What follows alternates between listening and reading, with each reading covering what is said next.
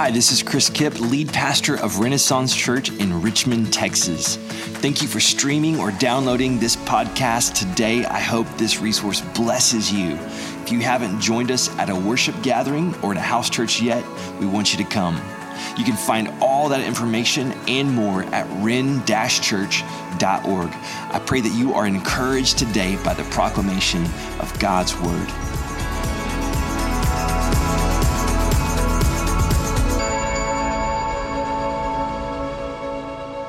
This Sunday, I want us to talk about the great gift exchange, the church as a great gift exchange.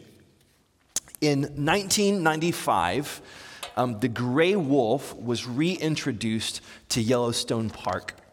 It had been 70 years of um, this gray wolf had not been in the park. They had removed it, it had been hunted out and pushed out and removed so that other animals and things could begin to flourish. But they, they found that over time, over that 70 years where there were no wolves in the park, um, there was a negative effect on the environment. And so the scientists knew that these wolves would have an impact on the entire ecology of Yellowstone Park. And so they reintroduced the wolf. And, you know, the wolf is a predator, right? The big bad wolf. And the wolf, um, they thought would kill the deer, but it didn't. It actually uh, preyed mainly on coyotes. And so as the coyote population began to lessen, there were more like rabbits and mice in the park. And when those began to increase, then these hawks and, and, and eagles and different kinds of birds began to increase. The deer in the park, the massive elk that you see in, in, in, this, in this national park, they had grazed, they'd overpopulated, they had grazed in such a way that all these grasslands were trampled down and they were barren because they'd eaten all the foliage. And as they felt that pressure, they're pushed into the, the woods more and their, their traffic patterns changed so that now all the flora and fauna of this park began to grow again, the flowers and the trees. In fact, some trees quadrupled in size in six years. And then what happened when the trees began to grow, the beavers came back in, and they're like ecological engineers, and they would, you know, chew on the trees and they'd build their dams and create these pools. And now otters and other animals started to come back into the park. The bears came back because the berries were growing again. And this entire park shifted and to the point that the rivers changed their course because the trees and the plants were growing in such a way that there was less erosion. Now, this one simple action of adding an animal that was always meant to be in that park, when they added that back in, the environment returned to a flourishing state by simply adding the gray wolf. I, uh, I, I, got a book a few years ago. It's um, by Francis Chan. I don't know if you guys have heard of Francis Chan. He's a pastor, author. He speaks at a lot of conferences. He's kind of famous in Christian world, and he wrote a book called The Forgotten God. And I want to read just a couple excerpts from this introduction of this book. He says, "From my perspective, the Holy Spirit is tragically neglected and for all practical purposes forgotten." While no evangelical would deny his existence, I'm willing to bet there are millions of churchgoers across America who cannot confidently say that they have experienced his presence or action in their lives over the past year. And many of them do not believe they can. He talks about how the, the, the, success in church life has been measured really in numbers and in quality of, of the production and not on the presence or movement of the Holy Spirit. And then he, he says this he says, There's a big gap between what we read in Scripture about the Holy Spirit and how most believers in churches operate today. In many modern churches, you would be stunned by the apparent absence of the Spirit in any manifest way. And this, I believe, is the crux of the problem. Last week I mentioned that in certain traditions, if you grew up in church world, there is uh, certain traditions that's Father, Son, and Holy Bible. We don't talk about the Spirit because that's kind of weird, and we've seen some YouTube videos, and we're not so sure about all that kind of stuff, right? And here's the thing just like that gray wolf that had been pulled out of its natural habitat, and it, and it created this diminishing effect I believe that the very presence of God in empowering his believers by the Holy Spirit, when he is allowed to, to, to flow freely in the church again, we will see everything begin to flourish.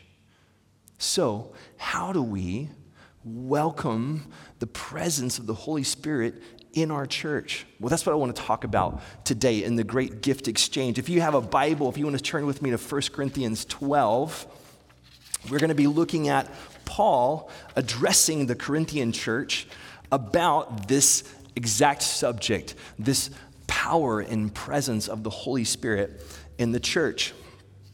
We're going to read in 12, verse 1, just a little bit of background. This was a church in Corinth that was kind of jacked up.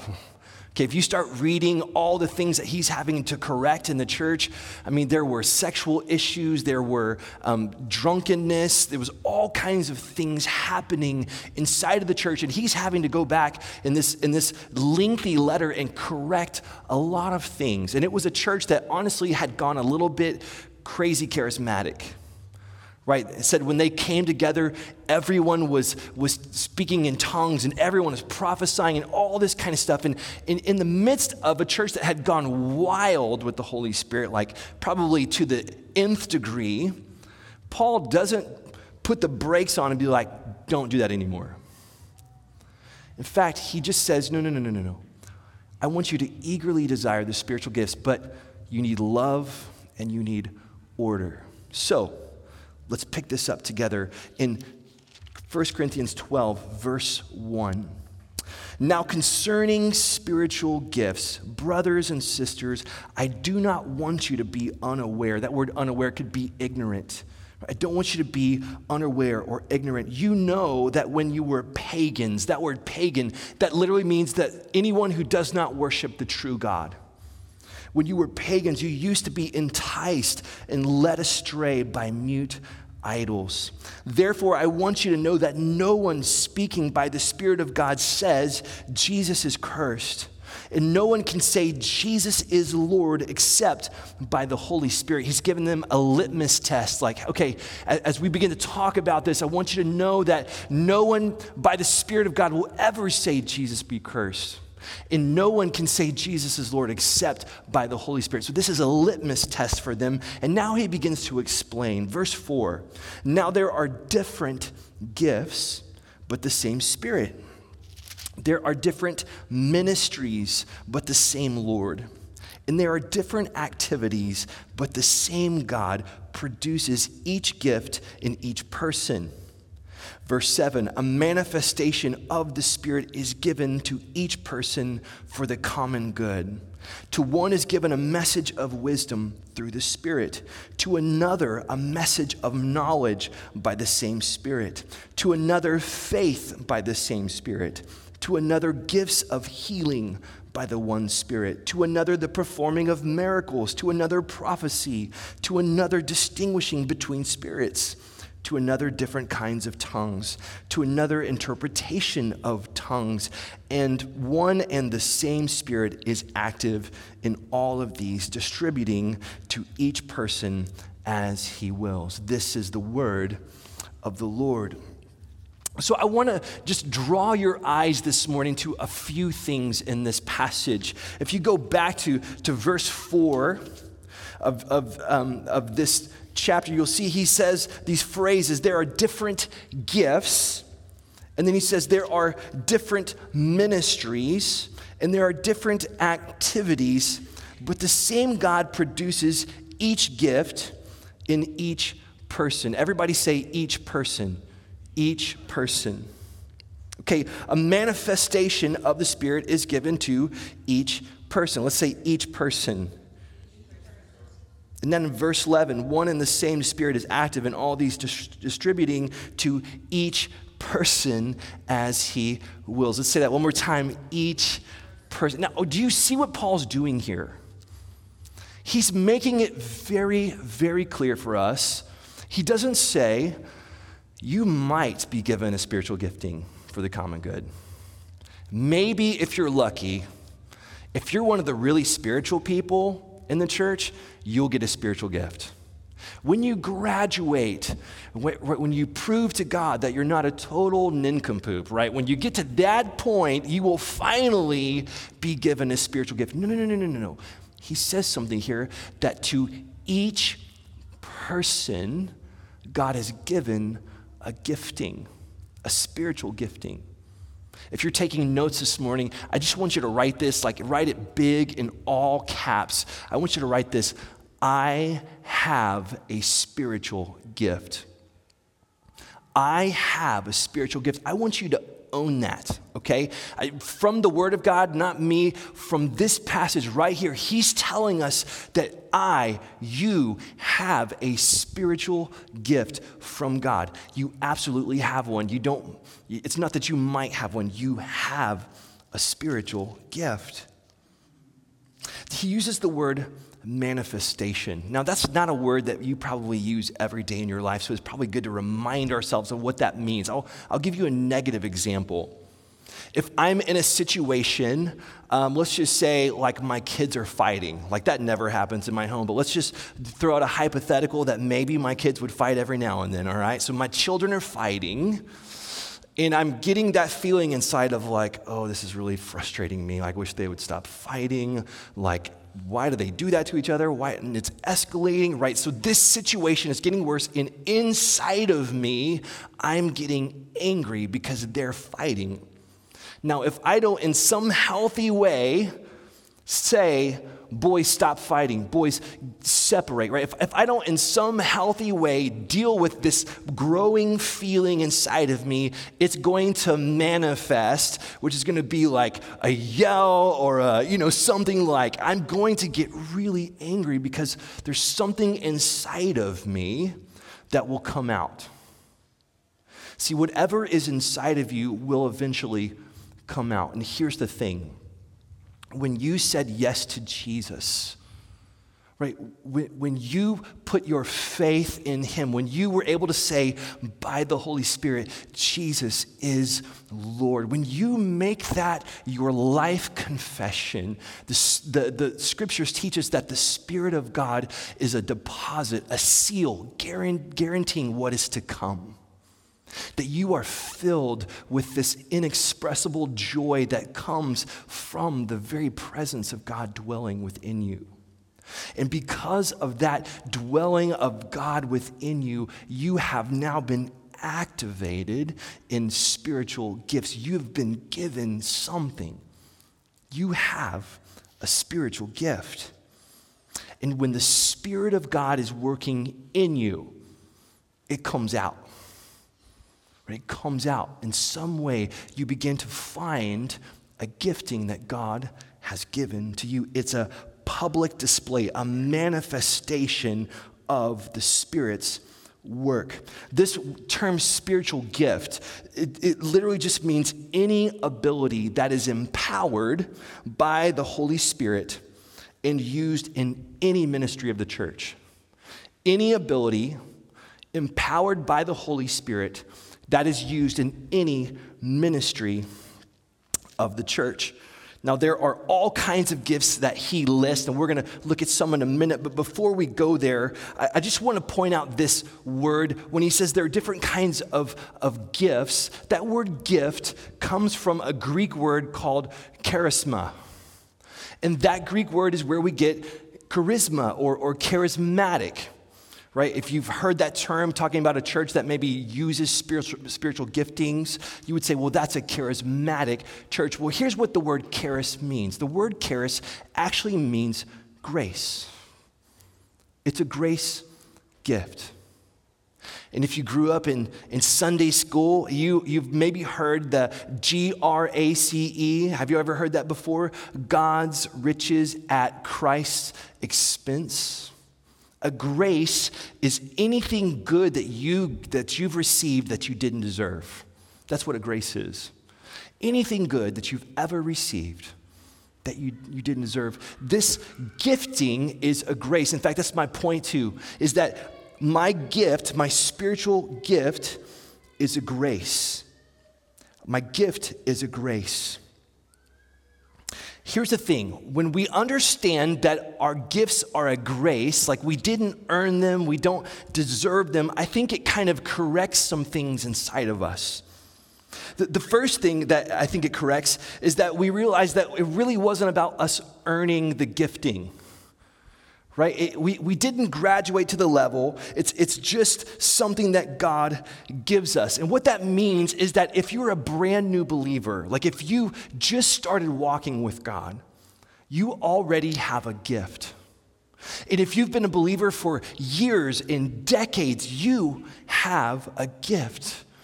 You never retire from the church, you were always active in your giftings. Every one of us has them. The other thing it corrects in us is this idea that spiritual gifts equal spiritual maturity. You see, spiritual gifts do not equal spiritual maturity. If, if it's a grace and you didn't earn it and you didn't attain it, that means that you can be a, a very a spiritually immature person. Like you're still learning you, you don't know all the Bible verses yet, but you're, you're reading and you're learning and you're learning to pray, and, and you don't have maybe the seasoned that maybe some of your older brothers and sisters in Christ might have, but still, right then, at that very moment, you have a spiritual gift. This also means that if you see somebody who's very fruitful, right? Maybe someone that is, um, they have a gift of, of, of, evangelism. And it's like they go out and they talk to someone and they're like, yeah, I, I prayed for 10 people today. And you're like, oh my gosh, like I just, like I never pray for anyone. How do you do that, right? You start feeling guilty. You're like, oh my gosh, these people are so gifted. And you think that because they're gifted, they must be spiritually mature people. And yet, sometimes we reveal our lack of maturity, right? We say things, we do things that are just not godly. And yet, if you think that someone is spiritually gifted and that means they're spiritually, spiritually mature, you'll, you'll misunderstand that when someone, even though they're fruitful in ministry, they still have growing to do. They're not perfect, right? Spiritual gifting does not equal spiritual maturity. So I want to look at this list together, and I, I want to, Jordan, do you mind putting that on the screen for us? I have a list of all the gifts that are listed because this is not the only place that the gifts are listed in the Bible. We, we look at this list and think, well, this must be the only list. Well, actually, Paul and other, like we see Peter here as well, they, they reference gifts all throughout the New Testament. So in Romans 12, 6 through 8, he's, he lists prophecy, serving, teaching, encouraging, contributing, leadership, and mercy. In 1 Corinthians 7 7, he talks about marriage and he talks about celibacy.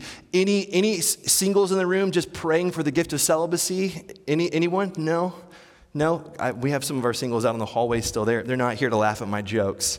All right, 1 Corinthians 12 8 through 10. Number one, word of wisdom, word of knowledge, faith, gifts of healing, miracles, prophecy, distinguishing between spirits, tongues, interpretation of tongues. 1 Corinthians 12, 28, he lists apostle, prophet, teacher, miracles, kinds of healings, helps, administration, in tongues. Ephesians 4 11, apostle, prophet, evangelist, pastor, shepherd, teacher. And then First Peter, I love how Peter just kind of like, he just like gives us some blanket. He's like, whoever speaks, meaning uh, any, any gift that you have that would be spoken, right? You know, if you're teaching, encouraging, prophesying, word of wisdom, word of, he just kind of gives a blanket. And then he says, whoever renders service. So if it helps, administration, leadership, all these kinds of things, right? These are all the gifts that are listed in the scripture. Now, if you were to go home and you were to go on YouTube and be like, I'm going to look up spiritual giftings on YouTube, what you're going to find is like really amazing, miraculous things. You're going to see somebody who um, maybe he, they pray for someone to be healed and that person gets healed, or you're going to see like somebody give this crazy prophetic word, or, or they're going to have a gift of, of, of this word of knowledge or word of. You're going to see something spectacular. But you're probably not going to see someone who has the gift of service. And they're like, man, on that 50 second turn when he was mowing his neighbor's lawn, like, I just got goosebumps. Like, the Spirit of God was just moving. When he was weed eating that guy's sidewalk, it was just like the hair stood up on my neck, right? We don't, we don't look at those things. Like when she was planning, the, she had that administrative gift and she's planning all the volunteers for that, that project.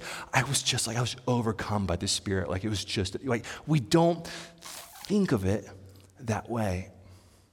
And we, here's what we have to be careful with. See, we have to be careful that we, that we honor the supernatural grace in every ability and gifting. We have to honor it. We have to see the person that serves and say, man, praise God, that's the, that's the gift of service. We have to see the administrator or the leader and say, man, praise God, they are using their gift. That is a grace to our body.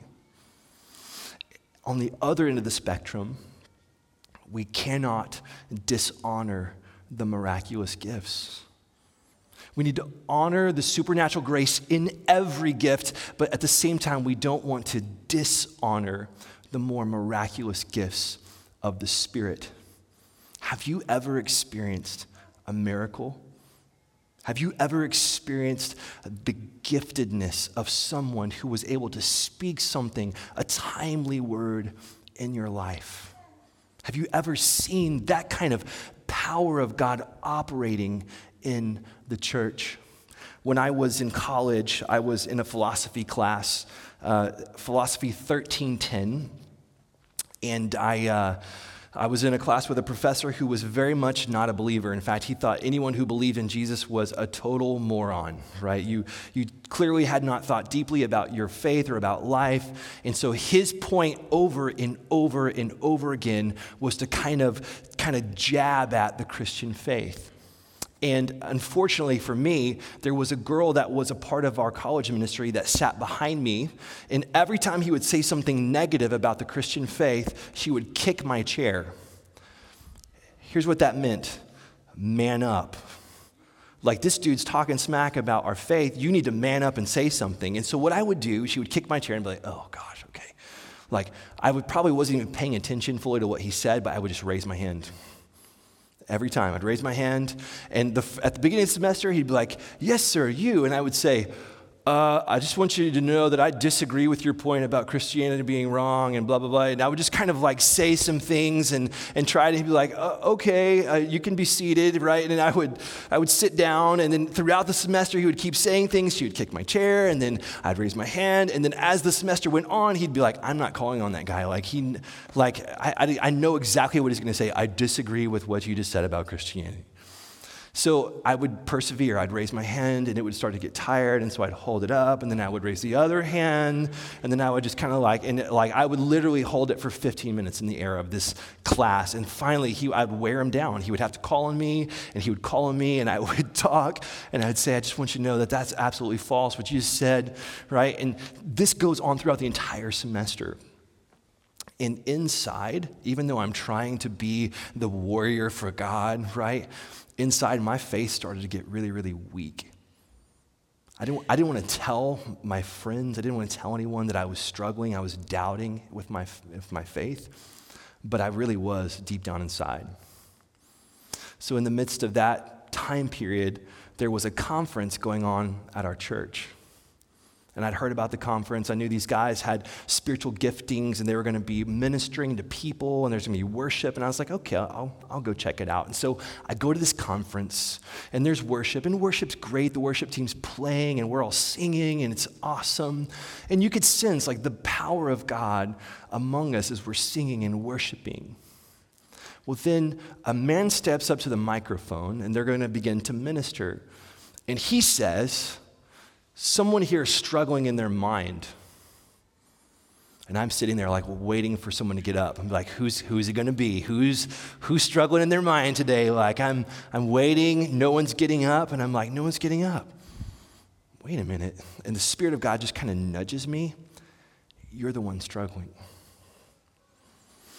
I walk up to the front and I just come forward. I didn't say a word he just begins to speak to me. He doesn't know me. He doesn't know my story. This was before Facebook. Like he, no, like he, had no clue who I was. And he just began to tell me, Your, your questions are, are not, your, your God is big enough for your questions. You need to bring your questions straight to him. He will answer your questions. He wants to restore you inside. He wants to speak to the doubts inside you. He begins to just speak to me. And I am just breaking down. I'm weeping as I just sense that this this man has a gift by the Spirit of God to speak a word, to know exactly what's going on inside of my heart. He had a miraculous gift. It was a spontaneous revelation by God to speak to me. And it was just that little thing of God saying, No, no, no, no, no. I'm real and I'm here. I'm real and I'm here. Don't be discouraged. Bring your questions to me. You see, we, we, we can't dishonor the, the, the gifts of, of helps and administration. We have to acknowledge the supernatural grace. And yet at the same time, we don't want to dishonor the miraculous working, the revealing of our God. He's given you a gift, and it's a grace. My last point is this my gifts are given for the good of others. God's given you a gift, and it's going to be a joy for you to use that gift. You're going to feel like God is using you. You're going to be so grateful that you get to serve. But here's the deal you have to use it for someone else. The moment that we begin to use spiritual gifts as a competition or a comparison to say, oh, I'm, I must be really spiritual if I can do this, right? That's when everything begins to sour as the flesh enters back into what is spiritual God wants us to use our gifts for the good of others. In verse 7, he says it this way to us. Let's read this in chapter 12, verse 7. He says, A manifestation, right, of the Spirit is given to each person for the common good. He's going to give you a gift that you're going to use and you're going to build up somebody else. You're gonna, you're gonna speak a word, you're gonna serve them, you're gonna do something for them. God's gonna use you, and it's going to encourage somebody, it's gonna build them up. 1 Peter 4:10 says, just as each one has received a gift, use it to serve others as good stewards of the varied grace of God.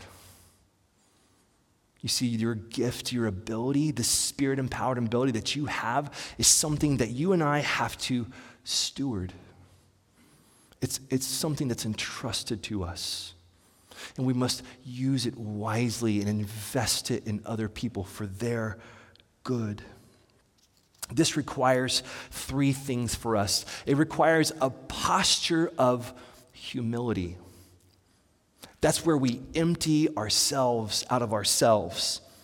I was in uh, Cuba last year. We, we went on a trip, a mission trip, to be with these uh, ministers who are starting house churches in Cuba. It's, it's amazing because Cuba is communist. They have state controlled churches, and that obviously alters what they can and cannot teach. There's, there's a, a you know, they have to be careful there about what they teach. And so there's been a movement, this kind of grassroots movement of pastors starting house churches in their homes that are they're off the grid. They're not uh, official state churches. And so we're there meeting with these pastors. It's it's kind of cool. It's like spy stuff where you have to kind of sneak into the country and they ask you like, "What do you do for a living?" "Oh, I'm a I'm a teacher." Oh, okay. You know, so it's like you you use code words to get in and out of the country we're there and we're with these national leaders. I mean, these are the guys that when you see them, you're like, oh man, these dudes are legit. Like they just have that thing about them. You can just tell these guys are really amazing people. And we're praying with them in this gathering. And as we're praying, like we would sing a song in English and they would sing a song in Spanish. And even the songs in Spanish, like, I don't know what I'm singing, but I just love this. Like, the Spirit of God is moving. Like, I'm just enjoying this, right? And we're singing and we're praying and we're praying. And as we're praying, I begin to see something. See, one of the national leaders, he's like one of the leaders of this movement as I was praying and I was looking at him, not with my physical eyes, but in my, in my spirit, I began to see a cloudiness over his heart. I was kind of like, what, what's going on here? Like, what is, what is this? I, I didn't say anything. I, I went back to the hotel that night, and the guys that were leading our trip, I went to them and said, hey, I, this is going to sound really weird, but when we were praying, I just saw a cloudiness over his heart. And I think maybe it's something physical. Like, like I think God's trying to tell him something about his health.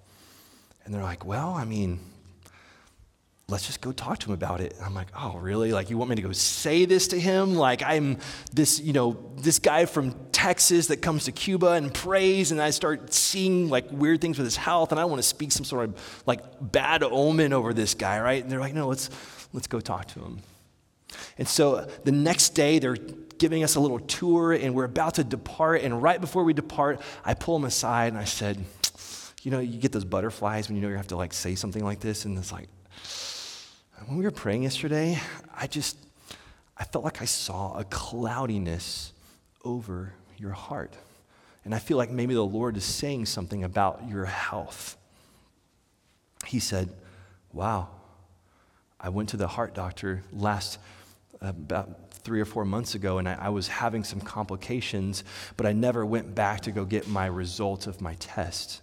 I think God's telling me to go back to the doctor and get the results of my test. You see, that was like a wow moment of like, okay, I'm not totally nuts here. Like I saw this and I stepped out there. But what that required of me was humility. Like I have to put my reputation on the line and say, no, I, I was praying and I saw this. And, I, and it took humility for me. You see, to begin to function in the gift that God has given you, it requires a humility. We have to empty out ourselves and our reputations. It also requires vulnerability. It's where we say, I'm learning. I may not get this totally right, but I feel like the Lord is prompting me in this, and I just wanted to do this or, or to, to ask you or to pray this for you. And it requires this vulnerability of us to say, mm, I, I'm learning, okay? I'm learning. The last thing that this requires of us is it requires a posture of faith. And I think this is where the rubber begins to meet the road in our life because we have to step out on faith. We have to move out of our comfort zone to be used by God in one another's lives. So you might be thinking, like, how do I know what my gifts are? Right? Okay, yeah, we all have a gift. Great, got it. It's a grace. Got it. Cool. Right? We need to use it to serve others. Cool, great. What is it? What's my gift? How do I know? Um, this past Saturday, we were out on the soccer field. This is our life right now. We have three boys, and so all we do is go to soccer fields on Saturday. We had two games out there, and it's fun. I love watching my kids play soccer. And what I'm seeing, I'm, I'm learning about soccer. I'm an American, so I don't know anything about soccer. And apparently, there are positions that they play, and they have like special roles, and there's more to it than just kicking a ball and a goal, right? So I'm learning all this about soccer. And what I'm seeing is that they're in practice right? They're, they're seeing some different gifts that the kids have. They're seeing some strengths, right? Not everyone's a goalie, but someone's a goalie and they're actually good at being a goalie. Not everyone is a forward, but some of them are really, really great forwards. Not everyone is a defensive player, but some of them are great. See, in practice, the coach is seeing some things and he's beginning to organize the team and say, no, no, you go there, you do that, you go here, you play goalie. And when everyone begins to find their place, the team gets stronger because everyone's doing the thing that they're actually most capable of doing. I think that's kind of like how we discover our gifts. We actually have to get involved in the church in a way that we begin to interact with people. And when someone says, hey, um, I, am I've got a need over here, and there, there's that prompting, and it's like, I think I should do something about that need they just listed. Like I need to go serve them, or I need to give them some money, or I need to, you know, I need to come and help that person. Or, or someone who's ill, and you're like, you know, I, I think we should go, we should go give them a meal. We should go bless them with the meal. Or when you begin to pray with your house church, right? You begin to pray with these people and you're praying for one another, and throughout the week you begin to pray for them. And then as you're praying, you're just like, Lord, do you have anything that I just need to go speak to them or, or any specific prayer that you want me to pray for them? Where we, we begin to practice the gifts, and what you're going to find is that God's going to reveal it to you. He's going to show you where you fit in the body of Christ by practicing our gifts. So I want to encourage you if you're not a part of a house church, we'd love for you to be a part of a house church. We have three house churches that meet uh, throughout the week. We're on Wednesday nights. We have one at my house, one at the Lambert's house that they are leading with the Zapitas. We also have uh, Zach and Allison who lead with, uh, with Glenn. Uh, it's a group for young adults. And we would love for you to come and practice with us, to learn how to be the church together. Um, there's an, a, a tradition that we have of the white elephant gift. Have you all ever done white elephant gift parties, right? You've probably all done that before where everybody brings something. And there's two approaches. One approach is like find the most useless thing in your house and then bring it, right? The like, you know, here's a, so, someone actually brought a ceramic white elephant one time. It's like, no one's like, that's so useless, like a humorous kind of a gift, right? We all probably have some crazy things that, we, that we've received. I actually got two kittens that were wrapped in a cage one time as my white elephant gift, right? That's what I, I came home with. But here's my approach. I think this is better. You can try this out at your next White Elephant gift party. I try to find the coolest thing I can find. Right? I'm to go on Amazon or wherever. I'm to go to a store. I'm to find something really cool. But here's my favorite part of the white elephant gift is everybody's fighting over that. Like, I want that gift, or I want that gift. See, the thing about the church is it's kind of like that. It's a gift exchange. Everybody comes with something to give, but everyone leaves with a gift, right? We all come with something, and yet we all leave with something. We are the church. You have a gift. That gift is a grace, and it's to be used to serve someone else. I want to encourage you to bring it, bring it, and bless someone. Let me pray for us this morning. Thanks for listening to this episode of the Renaissance Church Sermon Podcast. To contact us or find out more information, visit ren-church.org.